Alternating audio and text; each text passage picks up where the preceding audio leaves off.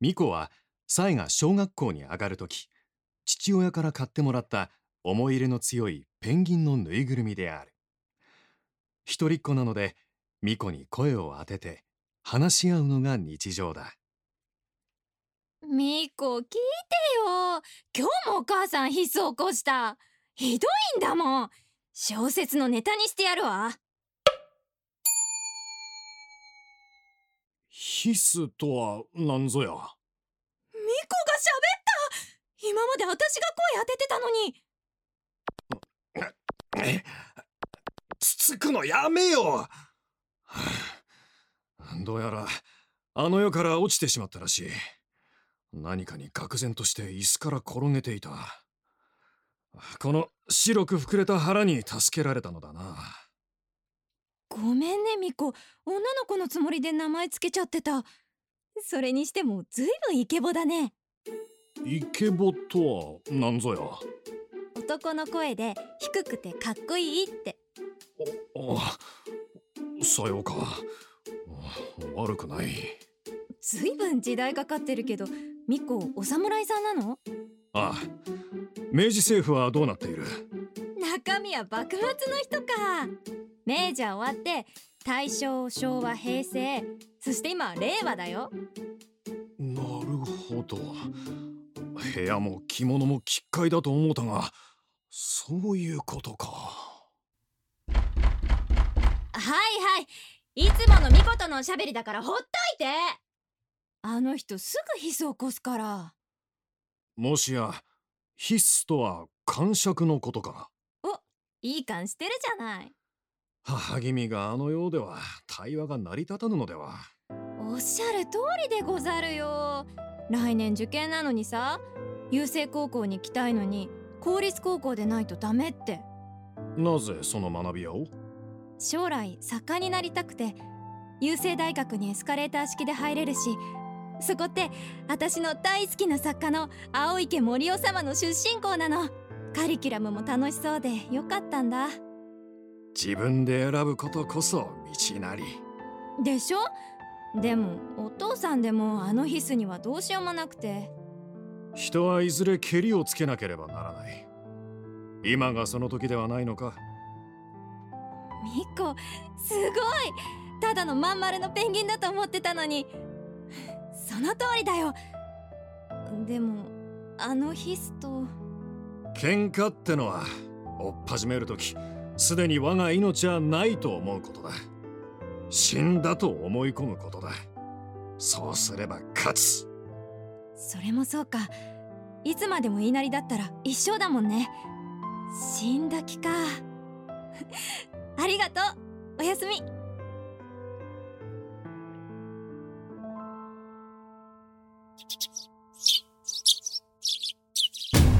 私は郵政高校にするから。先生もお父さんもいいって言ってくれたしこれだけは譲れない。言ってやったわ。サイ様生まれて初めての反抗でプルプルしてたけど。あのような母君では次に何をしてくるかわからん。まずは戸を厳重に締められよ。わかった。それから味方を増やして包囲する。父君はいかがされている？今日出張から帰ってくる一週間ぶりだから話聞いてくれそう。それまで守りに徹する。そうだね。父君に報告するためこれまでの経緯を書き留めてはいかがか。なるほど。証拠か。今までの暴言スマホで録音してたけどこれでいい？文明開化から物の進歩が著しいな。いいだろう。それと父君の秘宝はないか。できれば先祖代々のものが良いが。それなら時計はどう？1960年代のグランドサクセスでおじいちゃんの形見なの。それを見せてほしい。ああ時計も相当小さくなったのだな。どうするの？左肩から斜め掛けできないか。ペンギンが時計してる。不格好なのは致し方ないこれでよし。いわば、保険というやつだ。変 なの？あ、時間だ。行ってきます。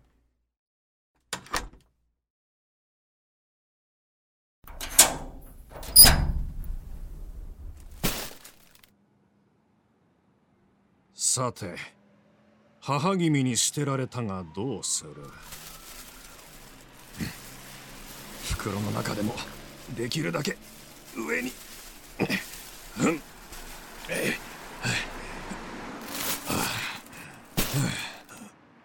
おお日差しが出てきたかこれは好都合文字盤を反射させて母さんミコどこやった捨てた信じられない絶好ミコミコもしもしニコニコ製造局ですか？そちらに水色のまん丸いペンギンのぬいぐるみいませんか？そうです。左肩から斜めに時計してます。今すぐ取りに行きます。やっぱりね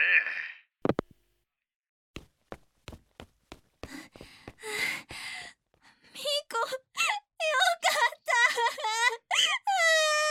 いやーぬいぐるみのふりをするのも窮屈であった。った流暢なこと言ってないで。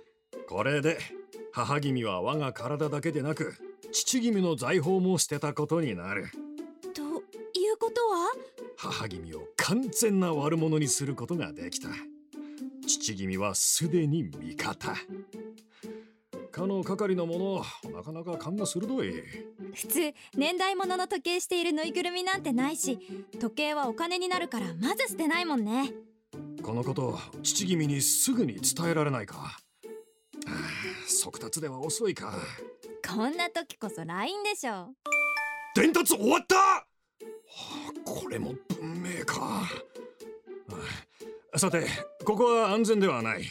どこかかくまってくれる屋敷はないか屋敷ね。あおばあちゃんちならいいかも。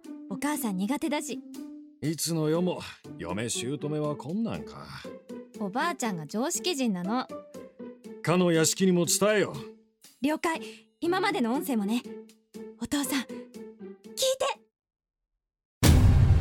お父さんブチギレて離婚だ！だって。あの剣幕は初めて。私お父さんについていく。そうか屋敷に行くのか？うんそのつもり。ミコも来るよね。おい！隊長が呼んでいる。あ待って。役目は終えた。喧嘩の作法は教えた。すでに十分戦える。ミコ？あなたは？トシ。生前は土方歳三だったもの。さらばだ切ないよ。トシあでもこれ小説のネタにできないかな。また椅子から転げ落ちたのか。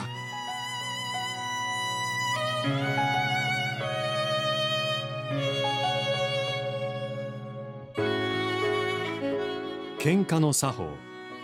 作星妙子。